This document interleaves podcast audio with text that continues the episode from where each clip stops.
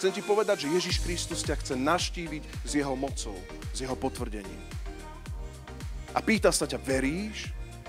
Chceš nechať, aby som ťa mohol obrusovať? Chceš nechať, aby som mohol cez tvoj život pôsobiť viac, ako ty dokážeš?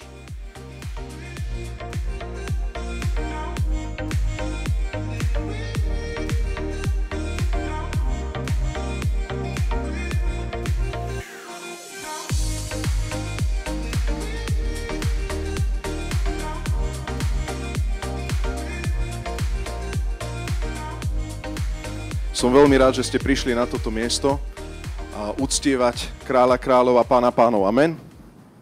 My sa stretávame preto, lebo túžime vyvýšiť meno Ježiš aktuálne, spolu. A takisto nie len to, ale chceme aj počuť jeho hlas. Amen. Chceme počuť jeho slovo. A v prvej cirkvi malo veľký význam stretávať sa po domoch. Neviem, či si o tom počul, ale takisto malo veľký význam stretávať sa spolu v synagóge. A toto je veľmi dôležité, je okamih, kedy sa ako cirkev potrebujeme synchronizovať všetky časti tela a všetky veci, obdarovaní a talentov, ktoré sme dostali, sú na spoločný prospech Božieho väčšieho obrazu, ktorý má Pán Boh tu, v Banskej Bystrici. Amen? Si toho súčasťou. Neviem, či si počul, ty si jeden živý kameň. Ale Pán Boh s nami, ako ten uholný kameň, ktorým je Ježiš Kristus, nás ako živé kamene z nás stavia svoj chrám. Amen. Svoje celé veľké dielo. A toto je ten väčší obraz, kde Pán Boh chce prebývať. Neobsiahneš sám celého Boha. Ale zároveň si časťou jeho tela, kde on je hlavou. Si nenahraditeľný, si dôležitý. A preto veríme, že Boh má čerstvé slovo aj dneska pre nás. Pane Ježišu Kriste, ja sa modlím, aby si teraz ma uschopnil, aby všetky veci, ktoré sú z človeka, mlčali teraz na tomto mieste v mene Ježiš. Aby tvoj Duch Svätý oživil slovo, ktoré bude kázané, aby prenikalo do špiku kostí každého jedného z nás. Amen. Nalistujme si, budeme dneska pokračovať v našej sérii Výzvy tvojej viery. A minule sme o tom hovorili, o tom Božom väčšom zámere, čo som už aj teraz na úvod trošku načrtol, že Boh má svoj veľký zámer a Pán Boh v tomto uvoľnení jeho väčšieho, dokonalého, dobrého zámeru ho chce uvoľniť cez nás. Sme toho súčasťou. A dneska budeme pokračovať, že keď už sme a keď veríme v tento väčší Boží zámer, tak môžeme niekedy jeho dielo a uvoľnenie tohto Hospodinovho zámeru, môžeme to niekedy obmedziť, alebo niekedy môžeme byť súčasťou toho, že cez nás bude prúdiť tento Hospodinov zámer. Inými slovami, chcem sa ťa spýtať, či veríš tomu, že Ježiš Kristus môže robiť veľké veci. Aj dnes. Chcem sa spýtať, či veríš tomu, že Ježiš Kristus môže naozaj uzdraviť chorých, môže oslobodiť spútaných, môže navrátiť zrak slepým, môže navrátiť sluch hluchým. Či veríš, že to aj dneska môže Ježiš Kristus robiť skrze moc Ducha Svätého. Veríš tomu, cirkev? Tak o tom dneska by som chcel kázať. Nalistujme si Marek 6. kapitola a budeme čítať od 1. po 7. verš. Pane, pozbudni našu vieru. Čítam. Potom odtiaľ odišiel a vrátil sa do svojej domoviny. Učeníci ho nasledovali. Keď nadišla sobota, začal učiť v synagóge. Počúvalo ho množstvo ľudí, ktorí sa s prekvapením pýtali. Odkiaľ to ten človek má? Aká je to múdrosť, ktorej sa mu dostalo? Aké mocné činy sa dejú jeho rukami? Nie je to azda ten tesár, syn Márie a brat Jakuba, Jozefa, Júdu a Šimona? A nežijú jeho sestry medzi nami? I pohoršovali sa na ňom. Na to im Ježiš povedal, proroka si uctia všade, len nie vo svojej domovine, medzi svojimi príbuznými a vo svojom vlastnom dome.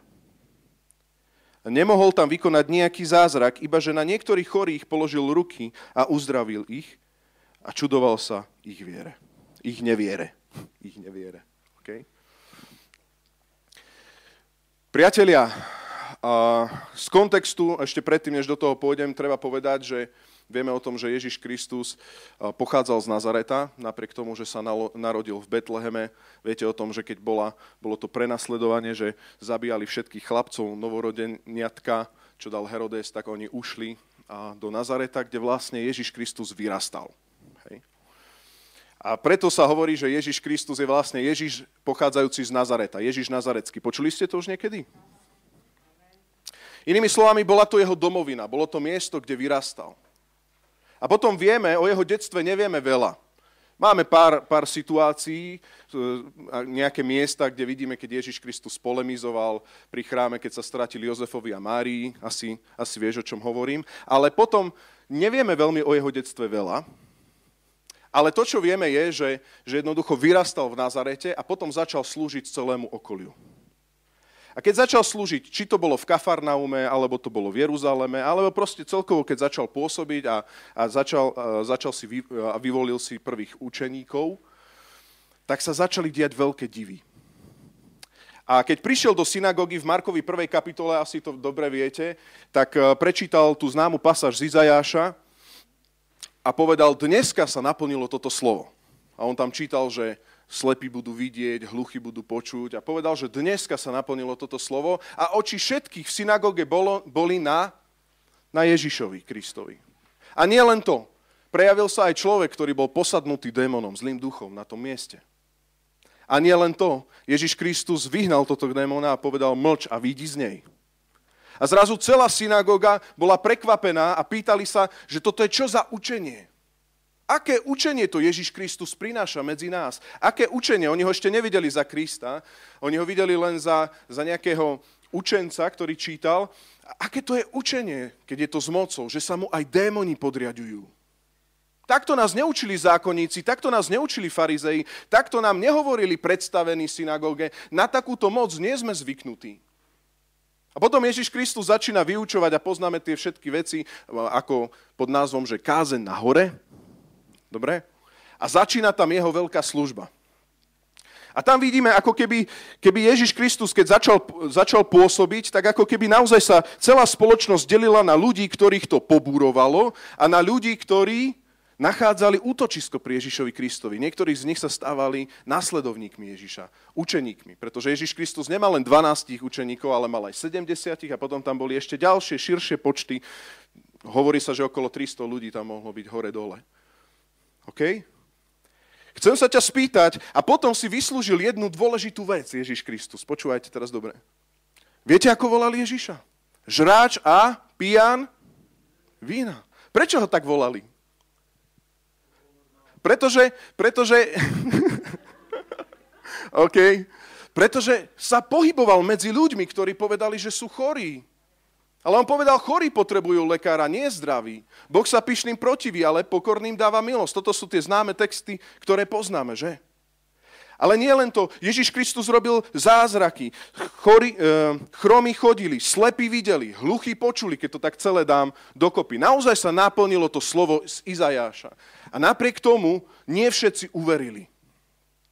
A teraz sa vraciam už k tomuto textu, ktorý sme dneska čítali. A po tomto celom pôsobení, po všetkých týchto veciach, zázrakov a divov, po jeho vyučovaní podobenstiev, začal aj vyučovať v podobenstvách o Božom kráľovstve, sa vracia Ježiš Kristus domov.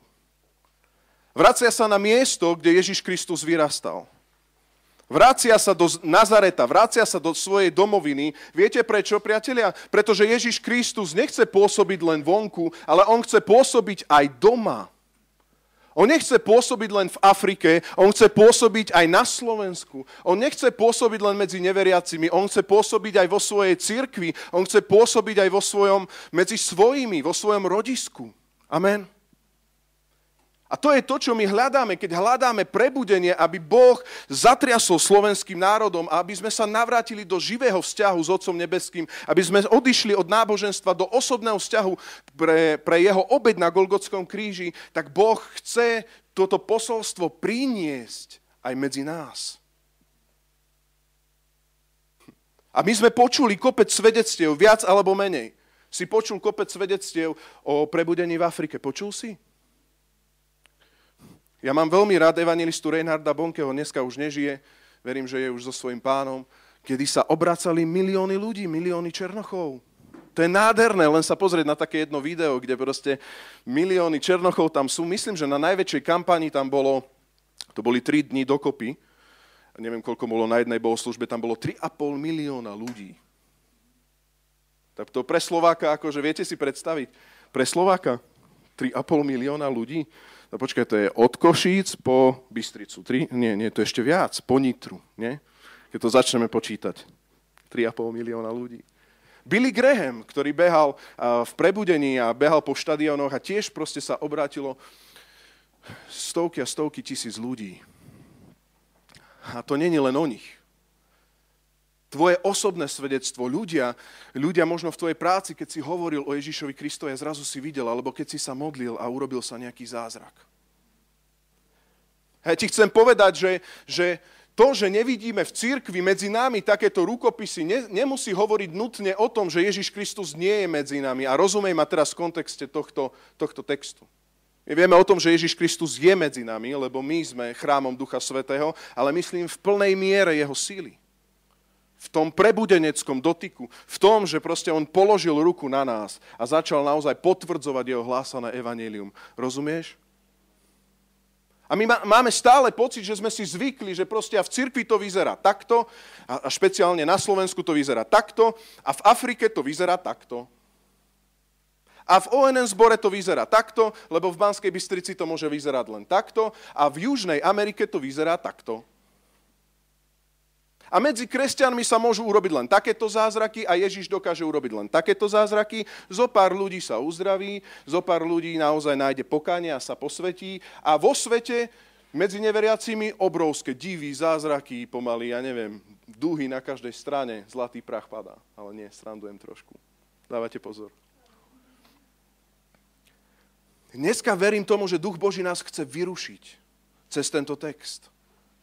Verím tomu, že prichádzame do obdobia, kedy Ježiš Kristus sa vracia k nám, vracia sa do Nazareta, vracia sa medzi ľudí, ktorí sa narodili do známosti, kým Ježiš je. Vracia sa do tvojho života, ak si sa narodil do kresťanskej krajiny, do kresťanskej rodiny, do kresťanskej tradícii, do toho, že si všetko vedel, a teraz idú tie najkresťanskejšie Vianoce, že?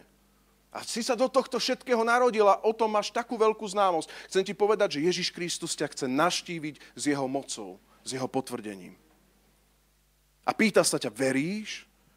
Chceš nechať, aby som ťa mohol obrusovať? Chceš nechať, aby som mohol cez tvoj život pôsobiť viac, ako ty dokážeš? Dodnes si kresťan kráčal na to, na čo si sa spoliehal, to, čo si vedel. Bolo to dobré, nie, to nebolo zlé, ale ja chcem sa ťa spýtať, či veríš, že môžem cez teba pôsobiť? Že sa môžem cez teba podpisovať na srdcia nie kamenných dosiek, ale ľudských srdc? Veríš, že naozaj cez teba môžem meniť tvoju rodinu, že cez teba môžem zmeniť tvojich susedov, že cez teba, cez Vianočné sviatky môžem urobiť zázraky, že keď sa budeš modliť za chorých a pomážeš olejom a zložíš ruky a môžem uzdraviť cez teba na Slovensku v 21. storočí a daj si tam svoje meno. Veríš? Vieš, tuto v Nazarete Ježiš prišiel a čudoval sa ich neviere. Čo je slovo čudovať sa? To znamená, že aj sám Ježiš mal iné očakávanie. Keď Boh príde skrze Ducha Svätého dneska medzi nás a chce pôsobiť, nech sa nečuduje nad našou nevierou. Prináša mi to naozaj takú bázeň pred Bohom, predstava, že by Duch Boží teraz bol medzi nami, on je medzi nami, ale bol medzi nami takým nastavením, že chce niektorých ľudí uzdraviť a chce niektorých ľudí zasiahnuť, ale nemôže pre nevieru. Prináša mi to bázeň. Lebo ja verím, že on chce sa prejavovať vo svojej moci. On prebýva vo svojej cirkvi vždy, ale chce sa aj prejavovať vo svojej moci. Chce sa aj prejavovať vo svojej moci. A tak moja téma dneska je výzvy tvojej viery, veriť jeho nemennej moci. Veriť jeho nemennej moci. Prvý bod, ktorý by som chcel povedať z textu, a idem vykladať text, prvý bod, ktorý chcem povedať je, keď Ježiš prichádza nás vyzvať, keď Ježiš prichádza vyzvať vlastných. To vidíme vo verši 1 a 2a. Potom odtiaľ odišiel. Skadiaľ odišiel? Z tých miest, kde už pôsobil, kde už robil zázraky mimo Nazareta a vrátil sa do svojej domoviny. A učeníci ho nasledovali. Keď nadišla sobota, začal učiť v synagóge. Prvá vec, ktorú ti chcem povedať, keď Ježiš Kristus prichádza vyzvať domovinu, keď prichádza vyzvať aj dneska, verím tomu, náš zbor, tak berie na toto vyzvatie, alebo na túto výzvu, na tento challenge tvojej viery, berie a prichádzajú tam aj jeho učeníci. Niekedy z nás to prichádza tak, že tí učeníci nás práve že iritujú, že? Zober si, že Ježiš Kristus koho tam povolal. Povolal tam od rybára, od colníka, ktorý mal za ušami, bol tam medzi nimi ešte lekár a rôzni takíto veľmi kvalifikovaní ľudia pre Božie kráľovstvo, že? Dúfam, že tomu rozumiete. A teraz v Nazarečťania, to vidíme z kontextu, mali problém so samotným Ježišom, za čo sa robí, že Ježiš sa tu robí za nejakého učiteľa, nejakého náboženského vodcu. Oni ho nevideli ako Mesiáša, my vieme, že on Mesiáš je. A teraz Ježiš prichádza a za ním hopkajú však tie svedectvá týchto veľmi, veľmi kvalifikovaných učeníkov, že? Takže Ježiš Kristus, keď ide prehovoriť v tejto domovine, keď ide prehovoriť do cirkvi, keď ide prehovoriť a rozvíriť tvoje hladiny toho, že máš uspokojené kresťanstvo a teba už vlastne nič nemôže prekvapiť, lebo Boh nie je Bohom prekvapení, on je už proste, máme ho v tej škatuli, že? On je nazarecký. Tak predstav si, že on nás častokrát v cirkvi rozrušuje tak, že okolo sú presne títo kvalifikovaní učeníci, ktorí sa razom stretli a sú totálne premernení, uchvátení Kristom, opustili všetko, ešte nie sú vôbec ďaleka dokonalí, ale hovoria o nejakých extra svedectvách, že? Ktoré videli, ktoré počuli. Prvá vec, ktorú sa ťa chcem spýtať, ako reaguješ, keď tvoj sused má svedectvo? Ó, to bude falošné, to bude... Ako reaguješ, keď tvoj sused alebo niekto povie, že má vypočutú modlitbu, že Boh ho zachránil, že vypočul nejakú modlitbu v nejakej drobnosti? Ach, prifarbuje. Dobre. To rybár mi tu bude hovoriť. Á, dobre. Tak 12 mi si prišiel. Dobre, vydržíme týchto učeníkov. Tak už keď sú tu s tebou. Ale ja ti chcem povedať, že práve tam, kde Ježiš jedná, práve tam, kde chce potvrdiť svoj chýr, práve tam sú živé svedectvá jeho moci. A ja ti chcem povedať nielen to, dneska tieto svedectvá môžeme vidieť na vlastné oči. Druhá vec, ktorú ti chcem povedať, keď Ježiš Kristus prichádza vyzvať vlastných, vyzvať nás, verím tomu, dneska to tak kážem, vyzvať ONN, tento zbor, tak Ježiš Kristus dodržiava bontón. Vidíme verš 2a. Keď nadišla sobota, začal učiť v synagóge. Čo dodržal? Dve veci, ktoré Ježiš Kristus dodržal. Prvá vec, dodržal synagógu. Nevyučoval pod holým nebom tam. Išiel proste k nazareckým a vedel, že pre nich tieto veci sú tak dôležité, že proste veci by ich poburovali. Nie, že by on nemal slobodu pôsobiť vonku, ale nechcel zbytočne poburovať na nepodstatných veciach. Ježiš Kristus, keď poburuje, a vieme o tom, že on poburoval niekedy, tak keď čítaš evanjelia, tak vie, že on poburoval, ale nie zbytočne. Keď poburujeme, nech poburuje pravda. Pretože tu nechceme pustiť. Ale keď chceme prehovoriť Židovi ako Žid, Grékovi ako Grék, Banskobystričanovi ako Banskobystričan, myslím, že v tomto kontexte aj Pavol kráčal. Ale poďme naspäť, tak on dodržiaval aj sobotu, aj synagógu. Inými slovami, prišiel na nazarecké miesto a nebol celý bez seba. Strácam čas. Ja strácam čas. Už teraz musím začať prebúdzať niečo. Nie, ja ti chcem povedať, Ježiš trpezlivo klope. Duch Boží trpezlivo klope do tvojho života. Počúvaj, ale ja chcem urobiť viac v tvojom živote. Počuj, ale tak, ako proste som pôsobil v iných mestách, môžem pôsobiť u teba doma. V tvojej rodine, v tvojom okolí. Ja ale naozaj to môžem pôsobiť. Ja naozaj to chcem pôsobiť. Nech Boh je milostivý a nech sa nečuduje nad našou nevierou. On prichádza, lebo to chce povedať, pretože chce slúžiť vlastným, lebo miluje vlastných. A trpezlivo čaká na sobotu. A trpezlivo hovorí po synagóge. A trpezlivo rešpektuje, že ty si takýmto spôsobom máš stíšenia a takýmto spôsobom chodievaš na bohoslúžby a takýmto spôsobom vnímaš Pána a takýmto, nie, že by to bolo všetko dokonalo dobre, však my z čiastky poznávame, z čiastky vieme. My vieme, že to nie je o liturgii. Amen. Našou liturgiou je Božie slovo a Božia prítomnosť a tie princípy, ktoré vyplývajú z Božej prítomnosti a Božieho slova, to je našou liturgiou. Amen. Amen. Ste tu so mnou. Ale ja ti chcem povedať, že Ježiš není odradený, aby klopal na tvoje srdce. Ty nemusíš byť inými slovami dokonalý na to, aby si počúval reč dokonalého. Ty môžeš byť kľude niekde aj obmedzený, ale môžeš počúvať reč dokonalého. A prichádza dokonalý Kristus a chce k tebe prehovoriť. A urobí to v sobotu a urobí to v synagóge. A ja verím tomu, že aj dneska hovorí cez toto posolstvo. dneska verím, že hovorí cez toto posolstvo. Rásťo, ja chcem urobiť viac. Pre slávu svojho mena. Pre môj zámer. Nie preto, aby si, to sme hovorili v minulej kázni, aby si kamene premienial na chleba a čudoval sa, že ti to nefunguje ako harakiri, vieš. Ak Ježiš Kristus na púšti kameň nepremenil na chleba, ak si Boží syn, ak to takto neurobil, tak my si z kresťanstva nerobíme harakiri. Že my prídeme a my ani neriešime, čo Boh chce, že chce, aby sme sa pôstili, tu sú kamene a my všetko, čo prosím, dáme. Nie, my musíme jasne vedieť a vidieť Hospodinov zámer. Jasne musíme vidieť Hospodinovú vôľu. Jasne musíme poznať to, čo Boh chce.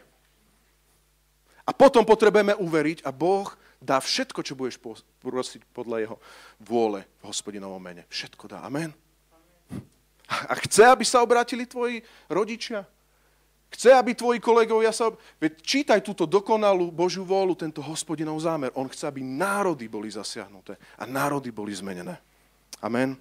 A kto o tom chcete niečo vedieť viac, tak kurz Kairos vám odporúčam. Spýtajte sa Roba. Dobre, poďme naspäť. A druhý bod, ktorý by som chcel povedať je, keď jeho výzvy provokujú. Inými slovami, vždycky Ježišova výzva prináša reakciu. Teda pýta si reakciu. Vždycky jeho výzva pýta si reakciu. A tu vidíme, že Ježiš Kristus, keď prišiel do svojej domoviny, dodržal bontón, inými slovami neprovokoval zbytočným, ale tú podstatu, ktorú tam prinášal, tá podstata začala provokovať. A čím viac Ježiš Kristus začal vyučovať, čím viac začal sa predstavovať a začal tam slúžiť, tým viac začal iritovať všetkých domácich, ktorí ho poznali ako chlapčeka, ktorý vyrastal medzi nimi. A teraz sa hýbem vo verši 2b a 3. A počúvalo ho množstvo ľudí v tých synagógach v sobotu, ktorí sa s prekvapením pýtali. Vidíte, Ježiš vyučuje, hovorí niečo a Ježiša počúvajú všetci títo ľudia až takou reakciou, že sa prekvapili a pýtali sa. Odkiaľ to ten človek má? Aká je to múdrosť, ktorej sa mu dostalo? Aké mocné činy sa dejú jeho rukami? Nie je to azda ten tesár, syn Márie a brat Jakuba, Jozefa, Júdu a Šimona a nežijú jeho sestry medzi nami? I, vidíš to tam? I pohoršovali sa na ňom. Tu je veľmi dobre vidieť, keď sa celé pozrieme na začiatok, ten prvý aspekt, ktorý by som chcel povedať. Poviem prvý aspekt.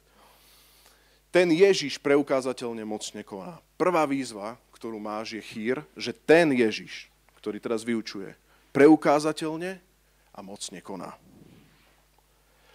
Toto spôsobuje rozruch. A teraz... Niektorí sa divia, prekvapia, niektorí sa začudujú a niektorí uveria. My vieme o tom, že v tomto texte veľa tých veriacich teda nenájdeme, že? To si potom odbehneme na iné miesta. Ale ja ti chcem povedať, že áno, toto je to rozhodnutie. Výzva, tento Ježiš, ten biblický Kristus, ten predstavený v evanjeliách, ten, ktorého môžeš sa dotknúť cez to, keď študuješ Božie slovo a čítaš. Ten, ktorého môžeš poznávať a ktorý naozaj konfrontuje tvoj život a premieňa tvoj život a v mnohom ťa môže iritovať. Už sa to stalo, že si čítal Božie slovo a niekedy ťa to iritovalo? Ten dotyk s Božím slovom je dotyk s Kristom. Lebo v Jánovi v 1. kapitoli sa píše, že slovo sa stalo telom. Na počiatku bolo slovo. A to slovo bolo u Boha. A to slovo bolo Boh. Ním vzniklo všetko a bez neho nevzniklo nič. A to slovo sa stalo telom. Takže tu máme Krista, ktorý vyžaduje nejakú reakciu v tvojom vnútri. A ja ti chcem povedať, niektorí sa budú diviť.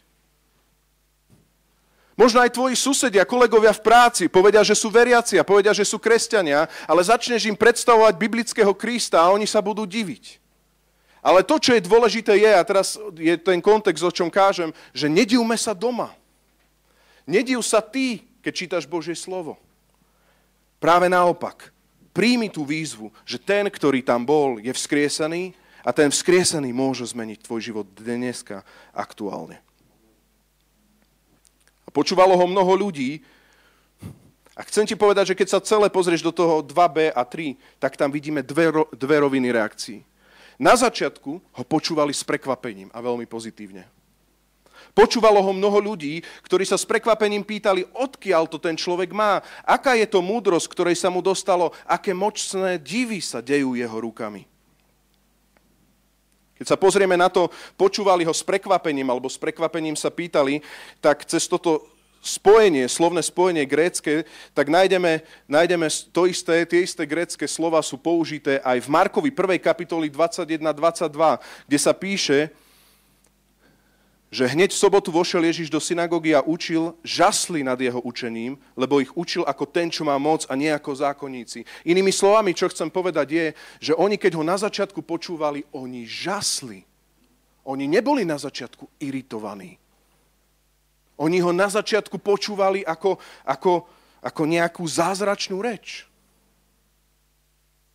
Počuli o ňom zázračný chýr, začal vyučovať, počuli zázračné slova a začali sa pýtať, verš 2, aké mocné činy sa dejú jeho rukami. Hovoria to ako fakt. Aké mocné divy sa dejú v mene Ježiša Krista. Aké mocné divy sa diali a dejú v Afrike, aké mocné divy sa dejú v Južnej Amerike, aké mocné divy sa stali pri ľuďoch, ktorí hovorili svedectvá, aké mocné divy sa diali pri chorých, pri spútaných, pri závislých, pri narkomanoch, pri, ja neviem, aké svedectvá tam sú. A ty tam teraz sedíš v tejto synagóge a dneska sedíš a stretávaš sa s týmto Ježišom, ktorý hovorí, áno, pri mne sa dejú mocné divy pre slávu môjho Otca, ktorý ma poslal. Čiže zrazu ty tu sedíš a ty vidíš, že všade inde sa dejú mocné divy okrem teba. Všade inde sa dejú mocné divy okrem Nazareta, pretože Ježiš Kristus až teraz išiel do Nazareta vo svojej moci. Čiže ono sa to všetko dialo naokolo, ale zatiaľ sa nič nedialo v Nazarete, doma. A teraz prichádza Ježiš a hovorí, ja chcem priniesť podpisy a nadprirodzené dotyky do tvojho života. A potom sa to nie len to. Odkiaľ to ten človek má? Vidíš, nevideli ho za Mesiáša. Odkiaľ to ten človek má? Hýbem sa vo verši 2. Aká je to múdrosť, ktorá sa z neho dostala? Aká je to múdra kniha? Odkiaľ toto všetko je?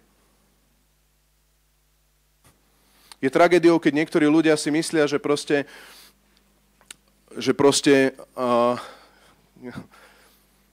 nie, pôjdem do toho. Pôjdeme ďalej. Ďakujem ti, Páne. Čiže máš tu naozaj čudovanie o zdroje múdrosti, čudovanie o skutku, žasnutie a konštatovanie, aké mocné činy sa konajú jeho rukami. A potom pri tejto prvej výzve, čeliš druhej výzve, to je druhý aspekt. Ten Ježiš je Mesiáš. Ten Ježiš je viac ako prorok. Ten Ježiš je naplnením starozmluvných proroctiev. A to ti chcem povedať, tu je veľmi dôležité zistiť a veriť, či naozaj Ježiš Kristus bol ten Mesiáš. Či je ten Mesiáš. Aj v tvojom živote prakticky, na toto dávam dneska dôraz. A to je verš 3. Tu sa to u nich preklopilo. A oni sa divili, aké robí nadprirodzené veci a potom sa to preklopilo, že začali prízemne rozmýšľať. Keď začneš o nadprirodzených svedectvách prízemne rozmýšľať. Nech nám Pán dá milosť v tomto zbore, nech to není. Že začneme prízemne rozmýšľať. Začneme nie kráčať vierou, ale začneme kráčať videním. A oni začali rozmýšľať až tak, že to poburovalo a začali hovoriť, ale to je tesár. Tak na jednej strane urobil nadprirodzené veci, na jednej strane vyučuje v moci, na jednej strane sa čudujeme, ale potom prichádza, ale všade je to okolo, len nie v mojom živote. Ale veď ja ho poznám. Ja Ježiša poznám. Veľmi dlho. Celé detstvo. Veľmi dobre poznám Ježiša. Kto to on je? Však on je tesár, syn Márie, syn brata Jakuba, Jozefa, Júdu a Šimona. A nežijú jeho sestry medzi nami? Ty slávny Ježiš? A tvoje sestry nežijú medzi nami a nie sú tiež z Nazareta? Stadial to? Bežní ľudia z mäsa a kosti ako my? A ty tu hovoríš o nejakom učení? Že ty si veľký učiteľ? Že ty si nejaký veľký prorok? Ak, Ak v základoch zle osadíš výhybku, počúvaj ma dobre, ty čelíš veľkej Božej moci a potvrdenia. Všimni si, že keď Ján Krstiteľ potreboval potvrdenie o tom, kto je Ježiš, tak čo povedal Ježiš, že sa má odkázať Jánovi Krstiteľovi? Povedal, hluchí počujú, slepí vidia, odkážte to Jánovi. Ježiš veľmi dobre vedel a Ján, klik, učenie s mocou Mesiáš. Príde do Nazareta, zázraky, učenie, odkiaľ má túto múdrosť, aké mocné činy sa dejú jeho rukami? Ak tam osadíš výhybku, že ale o mňa ide, ja som rovný tomu, že ja Ježiša mám vo svojej škatuli. Ja dovolujem Ježišovi, kde bude pôsobiť a dovolím Ježišovi, kde pôsobiť nebude. My to takto na drzovku nepovieme, ale keď sa do toho dostaneme a toto žijeme, tak prídu iracionálne otázky. A začneme pozerať na celé kresťanstvo racionálne. To je jeden z najväčších hriechov. Keď pozeráme na celé kresťanstvo racionálne. A aká je ľudská štruktúra, a čo všetko máme my robiť ľudský, a kto to všetko kde vedie, a aká je táto kniha tu. Ježiš Kristus je Boží syn. Tak je Ježiš Mesiáš? Prvá vec, ktorá nás môže pohoršovať, a tu som si to takto vypísal, a chcel by som tento text ako keby vtiahnuť do praxi, nech mi Pán dá milosť, lebo nám sa to tak ľahko číta. Tesár, Mária, deti, teda bratia, a my to tak prečítame celé preč. Ale keď sa pozrieme, že či takéto nejaké veci nás nemôžu aj tuto iritovať a či aj tuto dneska nemôžeme takto premýšľať. Tak prvá vec je, nie je to azda tesár. To znamená, že nejakým spôsobom Ježiša Krista evidovali. Evidovali ho, že jeho otec bol tesár, a že aj on bude tesár, inými slovami, že je to remeselnická rodina. Chcem ti povedať, daj pozor, či si niekedy v detstve nevnímal a nevidoval nejako Boha. Chcem ti povedať, že to môže byť hoax, ktorý sa s tebou môže niesť celý život. Ty si sa do niečoho narodil a niečo si prirodzene možno prijal, proste, že on je len tesár. On bol aj tesár, ale v podstate mu nešlo o tesárstvo, to bola jeho poslušnosť, keď vyrastal. Nemusí to byť lož, teraz počúvaj. Môže to byť pravda, ale tu z tejto pravdy, prosím ťa, nerob podstatu, pretože skončíš pri nepodstatných veciach a skončíš pri tom, že budeš mať kresťanstvo bez moci, budeš mať náboženstvo, kde budeš hovoriť pravdu, ale Boh sa k tomu nebude priznávať, lebo on je hlavne Mesiáš. Amen? On je hlavne Mesiáš. Druhá vec je, nie je to azda syn Márie. Tu treba povedať kultúrne, keď zoberieme tento kontext, tak toto bolo väčšie poníženie, ako sa zdá na prvý pohľad. V tej kultúre vždycky sa povedalo podľa otca. Ja neviem, že aj dneska máme, nie, že Rasto Majer, tak mám priezvisko podľa otca, ale nemám priezvisko podľa maminy. Hej. Tak niečo podobné, keď to takto zoberieme, tak tam sa proste riešilo, že podľa otca išla celá táto línia. Inými slovami, keď volali toho človeka, hoci ktorého človeka teraz, ale tuto Ježišovi to povedali podľa matky, tak mu svojím spôsobom povedali v tej kultúre, že jeho otec je neznámy, že je nemanželské dieťa. Hej, veď my sme z Nazareta, hej, Ježiš, aj ty si z Nazareta. A čo dobre môže byť z nemanželského dieťaťa? To bola tá kultúra. Dneska, keď my to nechápeme, lebo my to neriešime, či manželské, nemanželské, vieme o tom, že to není hodnota, ale tá kultúra bola vtedy veľmi prísna. Čo dobré môže výjsť a vzísť z nemanželského dieťaťa, veď ty si z Márie.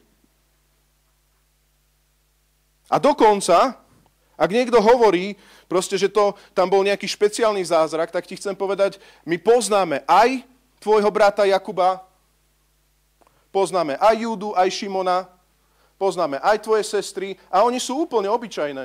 Z mesa a kosti, takže čo nám ty tu rozprávaš? Celá táto konšpirácia vychádza z čoho? Že oni nerezignovali pred Božou mocou a Božím potvrdením. My dneska máme potvrdené evanjelium Ježiša Krista. Evanjelium, ktoré funguje v mnohých ľudských životoch. Tak buď evanjelium Ježiša Krista je mocou na spasenie, alebo nie je. Veríš tomu?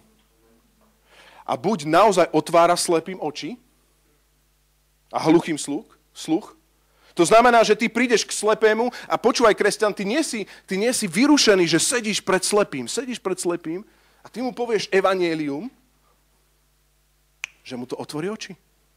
Pretože tu je moc nadprirodzená, moc potvrdenia Ducha Svätého, ktorý potvrdzuje moc Krista. Amen? A zrazu môže byť obviazaný, teda spútaný, môže byť prepustený na slobodu, pretože ak vás Syn oslobodí, budete naozaj slobodní. A ja ti chcem povedať, už prestaňme žiť kresťanstvo, že či funguje to u nás. Prestaňme žiť kresťanstvo, čo všetko si urobil v Nazarete. Prestaňme žiť kresťanstvo, čo my, o nás, pre nás. Vyrasti z tohto kresťan. Uver tomu celému väčšiemu obrazu, kde všade Ježiš už pôsobil, kde všade už evanjelium zmenilo životy, kde všade, čo všetko už Boh skriesený urobil v ľudských životoch učeníkov, celých komunít naokolo, okolo teba a nebuď sebec, lebo zomrieš na hriech sebectva. Tak, ako tuto zomreli. Že Ježiš Kristus odišiel a neurobil mnoho zázrakov. Neurobil. Čudoval sa neviere. A ty tam, a ja to tak poviem, tak možno jednoducho sedíš a povieš, no ale v Nazarete sa nediali tie veci, v mojom živote nie. Nie Boh, musíš zobrať celý obraz, kde všade pôsobil Boh. A teraz sa pýtam, a veríš, že to, čo spôsobil a pôsobí všade, môže pôsobiť u teba? Halelúja, to mi pozbudzuje vieru. Už to nie je kresťanstvo rasťo, ale to kresťanstvo Ježíš po celej tvári zeme. Skriesaný po celej tvári zeme. A svedectva z celého kontinentu, z každého národa, z každého mesta, z každej hociakej denominácie, ktorá je postavená na písme, ktorá miluje Krista. Každý zázrak, ktorý vychádza nie z premenenia kameňov na chleby. Ja verím, že v prvej kázni sme si vyriešili Hospodinov zámer, ale keď už máme rozsúdený Hospodinov zámer, všetky tieto svedectvá mi prinášajú radosť, lebo sa ma týkajú a ja som mu uveril, že to môže pôsobiť u mňa doma. Ja som mu uveril, že to môže pôsobiť u mňa doma.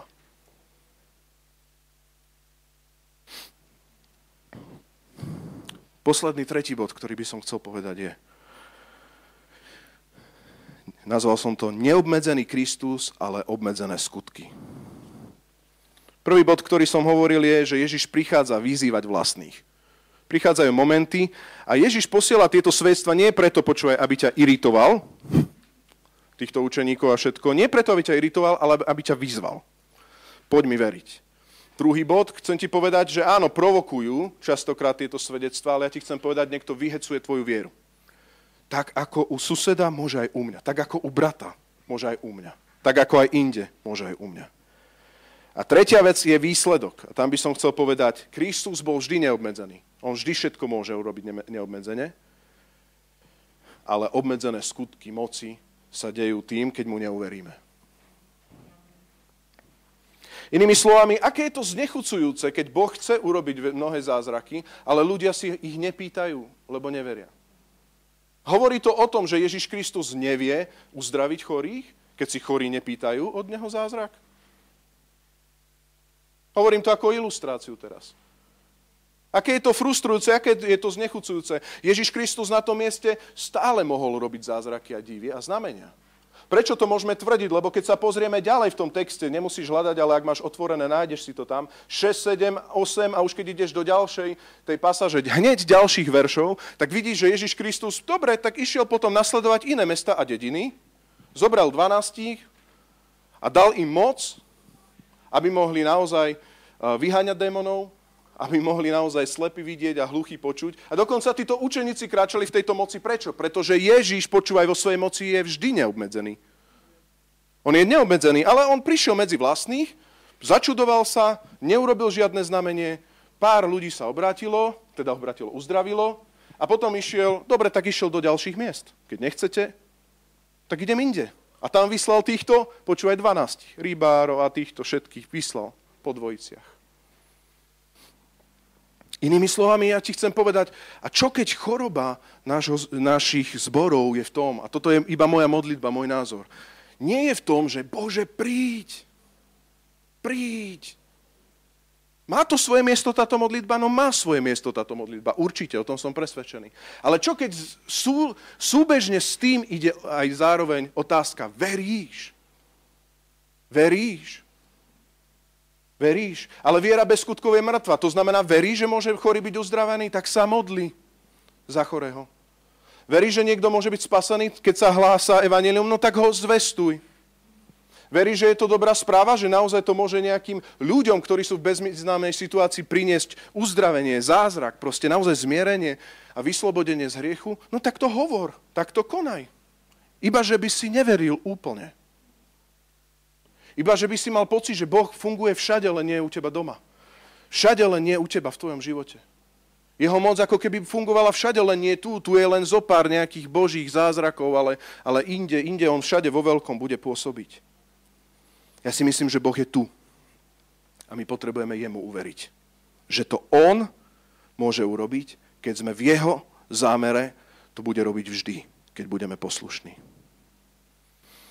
Verš 4.7. Na to im Ježiš povedal: proroka si uctia všade, len nie vo svojej domovine, medzi svojimi príbuznými a vo vlastnom dome.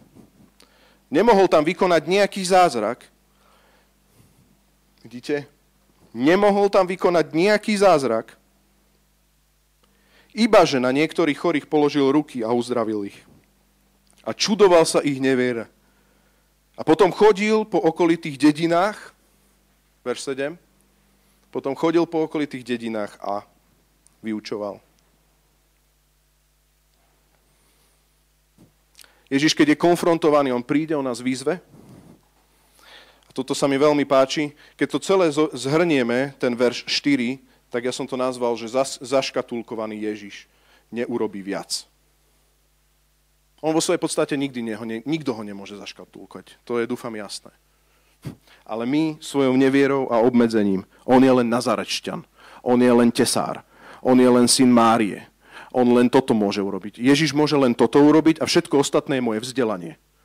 A všetko ostatné je moja šikovnosť. A všetko ostatné sú len peniaze, ktoré do toho vrazím. A všetko ostatné sú len dobré argumenty, ktoré poviem. Ježiš môže potom všetko ostatné urobiť, len všetko ostatné potom si musím ja spraviť. Tak Ježiš Kristus povedal: dobre, proroka si uctia všade, Ježiša budú vzývať všade, on sa bude dotýkať všade, len nie v domovine, len nie doma, kde si ho sfamiliárniš, len nie tam, kde si spravíš zo svojho len nejakého príbuzníčka, niekde vo vlastnom dome, vo svojej škatuli, svojej domácnosti.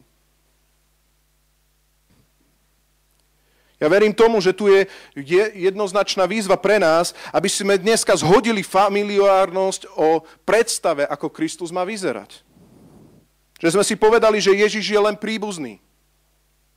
Ježiša ja už veľmi celkom dobre poznám. Ja mám inak veľmi rád svojho brata, dneska to není, Jarka.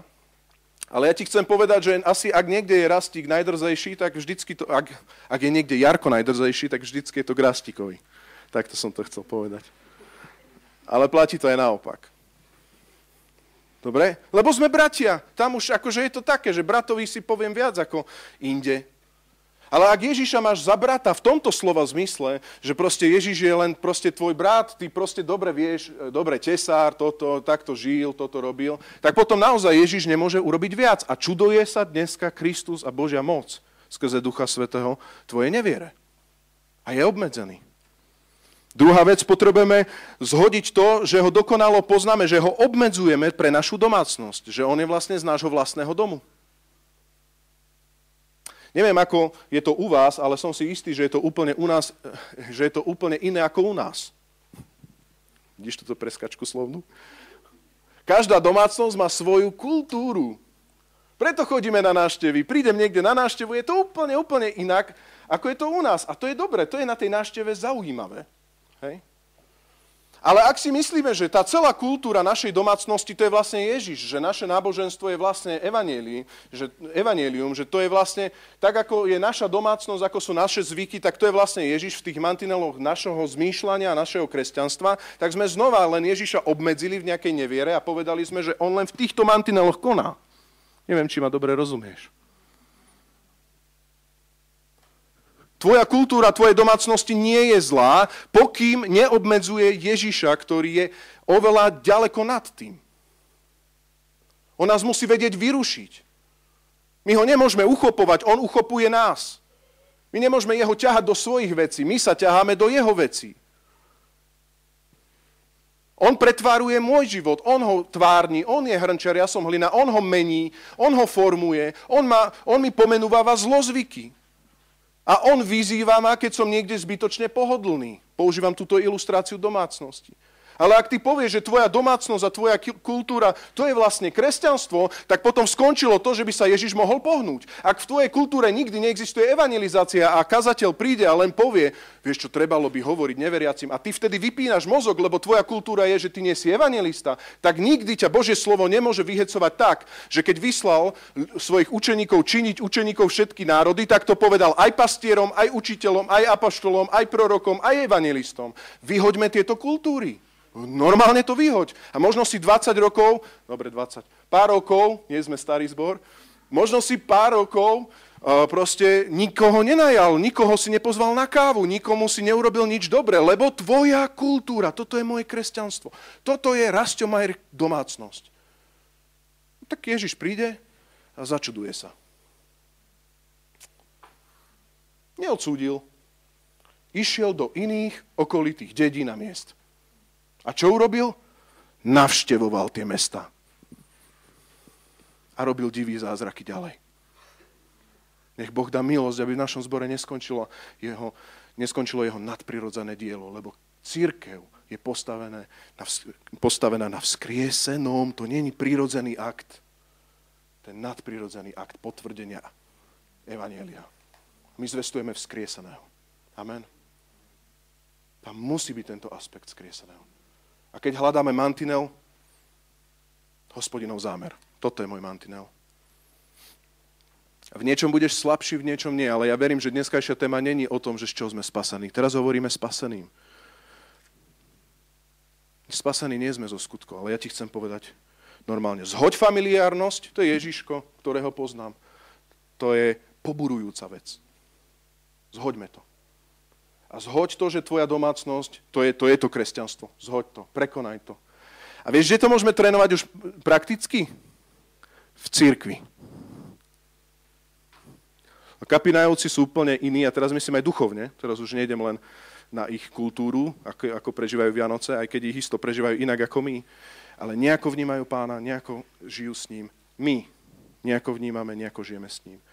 Petrilákovci nejako vnímajú, nejako žijú s ním. Zázrievcovci, Šoltesovci. Nechcem všetkých vymenovať. Prekonaná naša kultúra, naše obmedzenia. Zjednocovaný tu, v tej pestrosti a obrustrovaný, lebo železo sa brusí železom. Tak hovorí písmo. A to není železom, že sám so sebou si obrusovaný, ale že to sme dvaja obrusovaní. Dobre?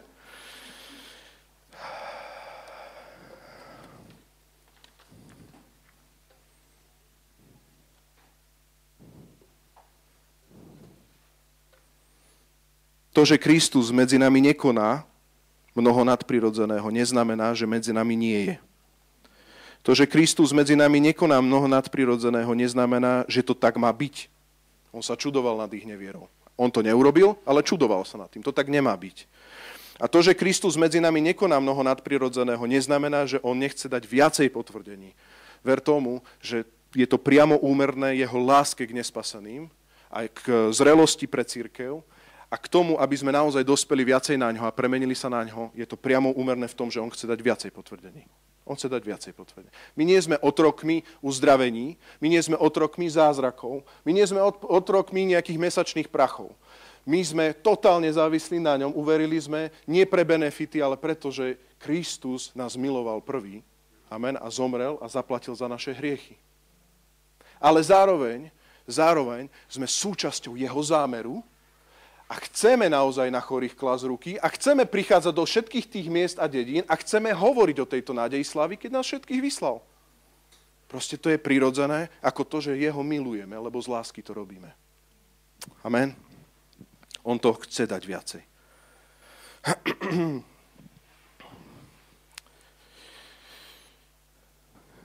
No a na záver by som chcel povedať jednu dôležitú vec. Aj keď tento text hovorí veľmi o ľuďoch, ktorí ako keby neuverili, všimnite si ten posledný bod, ktorý tam je. Ja to nájdem. Verš 5, ak môžeš, Marek, tam dať. Trošku som sa stratil v poznámkach. Verš 5. Nemohol tam vykonať nejaký zázrak, ibaže, čítajte so mnou, na niektorých chorých položil ruky a uzdravil ich. Na všetkých chorých?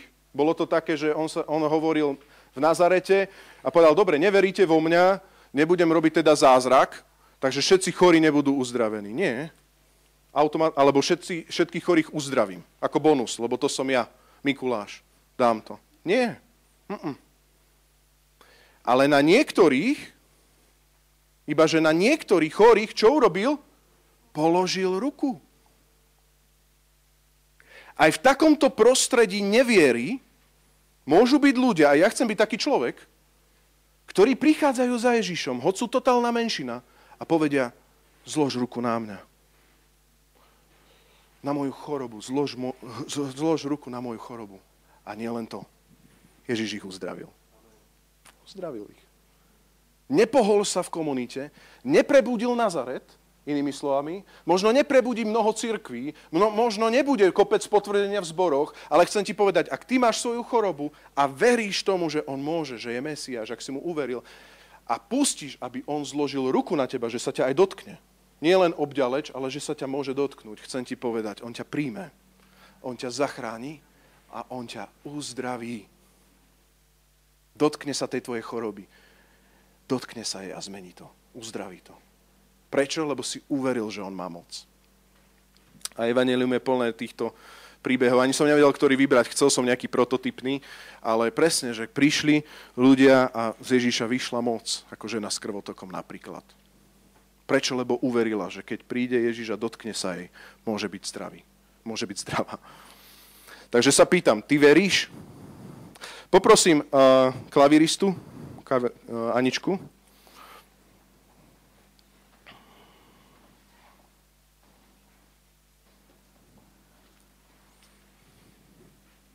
Lukáš 10, 17, 20. Teda Marek 6, 13, 14 a potom pôjdem Lukáš 10, 17, 20. Vyšli teda, to hneď pokračuje, potom ako Ježiš išiel z Nazareta, vyšli teda a vyzývali na pokánie. A vyhnali mnohých zlých duchov. A pomazali olejom veľa chorých a uzdravili. Lukáš 10, 72 sa vrátili a s radosťou hovorili. Ten kontext je taký, že on išiel z Nazareta do všetkých tých miest a dedín a vyslal ich po dvojiciach týchto 12, aby naozaj na chorých kladli ruky, aby zvestovali evanjelium, aby zvestovali teda o pokáni. A toto je výsledok, keď sa vrátili. 72, toto vidíme, sa vrátili s radosťou a hovorili, Páne, počúvaj, v tvojom mene sa nám podávajú aj zlí duchovia. On im povedal, videl som aj satana padať z neba ako blesk. A dal som vám moc šliapať na hadoch a škorpiónoch i po všetkých nepriateľoch a nič vám neuškodí. No neradujte sa, teraz dôrazňujem, z toho, že sa vám podávajú duchovia, ale radujte sa z toho, že vaše mená sú zapísané v nebi alebo v knihe života.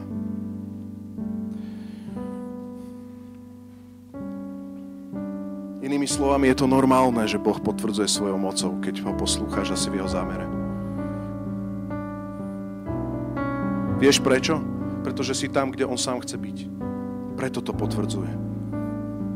Je normálne, že môžeš šľapať po hadoch a škorpiónoch. Je normálne, že môžeš na chorých klásť ruky. Je normálne, že sa môžeš modliť za oslobodenie od spútaných, ktorí sú spútaní démonmi. Ale ja ti chcem povedať, že Ježiš hovorí, tá kotva je Hospodinov zámer. Nezabudni, že tvoje meno je zapísané v knihe života. Nezabudni, že toto je podstatné a to predtým je tiež dôležité. Lebo to bola jeho vôľa. Toto je podstatné a to predtým je tiež dôležité. Že my, keď tu máme naozaj ako sol byť, ako zbor, ako sol a svetlo, že on bude dávať aj nadprirodzený rukopis. My potrebujeme mať jasnú identitu, že máme zakorenené to, že naše mená sú zapísané v knihe života, že to je najväčšia radosť, že nám je odpustené. Amen. Že sa podaril Hospodinov zámer, pretože Kristus bol ukrižovaný a vzkriesený, ale zároveň chce tento zámer nadprirodzene potvrdzovať. Chce, aby si sa modlil za chorých. Ty, tebe dal túto moc skrze Ducha Svätého. Chce, aby sme vyháňali démonov. A vieš čo? Nechce toto, aby to bolo tak, že ja sa stretnem len s týmom a poviem, vieš čo, toto sa mi zdá, že toto u toho človeka je démonické. On chce, aby sme sa my modlili za spútaných. Lebo v nás je silnejší než ten, ktorý je vo svete. Amen. Ježiš Kristus porazil diabla. On je pán pánov a kráľ kráľov. On chce, aby sme prišli do tých našich prác, kde ľudia konšpirujú, kde sa ľudia boja, kde ľudia nariekajú nad hriechmi. Aby sme tam vstúpili a povedali, počúvaj, Boh ti chce dať záchranu. Ježiš ťa miluje. Môžem sa za teba modliť. Môžem na teba zložiť ruky, obrazne povedané, aj doslova. Môžem sa modliť za teba. A potom to aj urob. Potom sa aj modlí. A on to potvrdí. Ja mám vždycky vybité poistky, keď vidím, že Boh vypočuje. Poviem aj dneska jedno svedectvo krátke. My sme sa modlili v ONN, to sme ešte boli na Rudohorskej dávno, za jedného chlapčeka, ktorý mal diagnózu, že proste, nechcem vymýšľať, ale tak, že do 2 rokov môže úplne oslepnúť, hej? Dal som to s rezervou, pravdepodobne to bolo kratšie. A každý pol rok chodil vždycky na vyšetrenie. Bola to nejaká vrodená vada. Boli to viac menej ľudia, ktorí neboli úplne obrátení, aspoň tak som to čítal ja. Dobre? Prišiel otec, mama a s týmto synom a potom jedna zo zboru, ktorá k nám chodievala. Už sa presťahovala. A teraz očakávanie. Boh urobí zázrak, urobí a tak. No. Viete, aký som mal ja k tomu postoj?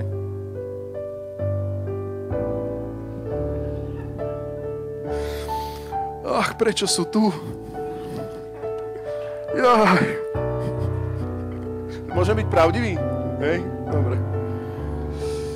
My tomu rozumieme, že to není nejak na bežiacom páse, že hneď, ale ver tomu, to je ako keď polemizuješ, má Boh zlomené srdce pre ľudí na periférii, alebo nespasených, alebo hľadajúcich. Však toto čoraz to rieši, že? Tak som prišiel, samozrejme som vysvetlil, že to není len o zázrakoch, ale Boh môže urobiť zázraky. Prišli sme a modlili sme sa. Celý zbor. Volali sme modlitby. Vtedy z nás bolo asi 5. Neviem, že koľkí ste tam boli. Možno niektorí z vás ste tam boli, ale tak neviem. Hej, dobre, asi nás bolo 5. Ale Ľubka tam bola, to je dobre. A nič sa akože nestalo, hej, že akože my sme však veríme, teda najbližšie one, že keď príde vyšetrenie na papieri, že bude zmena. Oni to prijali vierou, že všetko je super. Dobre, oni verili viac ako ja, priznám sa.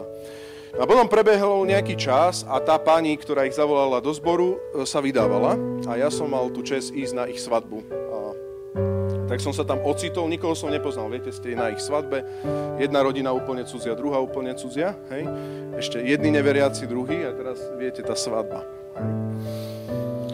Tak ja, kde nás dajú za stôl? Ja fakt neviem, že kde budem, hej? Že toto bude bomba. Že už sám som akože v Kristovi blázon pre svet, tak teraz ja neviem, že čo. A tak ona naschvál nás dala posadiť sa k tejto rodine. Lebo že asi ich poznám. Bol tam chlapček a títo dvaja rodičia. No poviem vám tak, že kazatelia majú také defekty, že oni potom veľmi rýchlo zabúdajú tváre. A pán vie, že naozaj ja som úplne zabudol, že som ich poznal. Takže som tam sedel a teraz vy tam sedíte a vy ich neviete zaradiť. Iba viete, že niečo tam pláva medzi vami, ale že... Teraz chlapček, tak s chlapčekom hovoríte, lebo to je také, viete, ako sa môžete zoznámiť s ďalším. Tak wow. A keď si sadla matka tam, lebo ona bola niekde preč, za stôl. Tak ona. Pán farár, to ste vy! To ste vy! Ja teraz čo? No vy ste sa modlili za vymyslím meno Šimonka, neviem meno.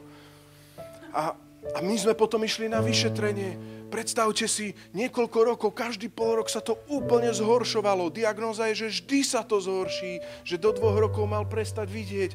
Ale viete, čo sa po tej modlitbe stalo? Jemu sa to o celý 1,5 stupňa zlepšilo. A on má slabšie okuliare. Teraz tu vidíte. A ja áno, vidím. Sláva Bohu, môžeme dať potlesk Bohu. Amen. To sme sa inak všetci modlili, to není, že Rasto špeciálny. A teraz ja som tam sedel a ja, wow. Takže má zmysel sa modliť, že? A som preto k vám aj úprimný, lebo to není o našom hrdinstve, je to o tom, v koho veríme. Či veríme, že Ježiš Kristus to môže robiť a chce sa dotýkať ľudí na periférii. Tá rodina je z Krupiny, takže ja neviem, ako ešte stále sme nejako spojení, ale proste stále tam ten zázrak ako keby pokračoval. Teraz neviem, ako to je. Hej? Čiže nechcem vymýšľať, je to 2 roky staré svedectvo. Ale Pán Boh môže urobiť veľké veci a ďaleko väčšie veci. Modlíme sa viacej, hovorme viacej. Preto nech sa Ježiš nečuduje, že wow, mám tu zbor, ale idem radšej do iných dedín so svojimi učeníkmi.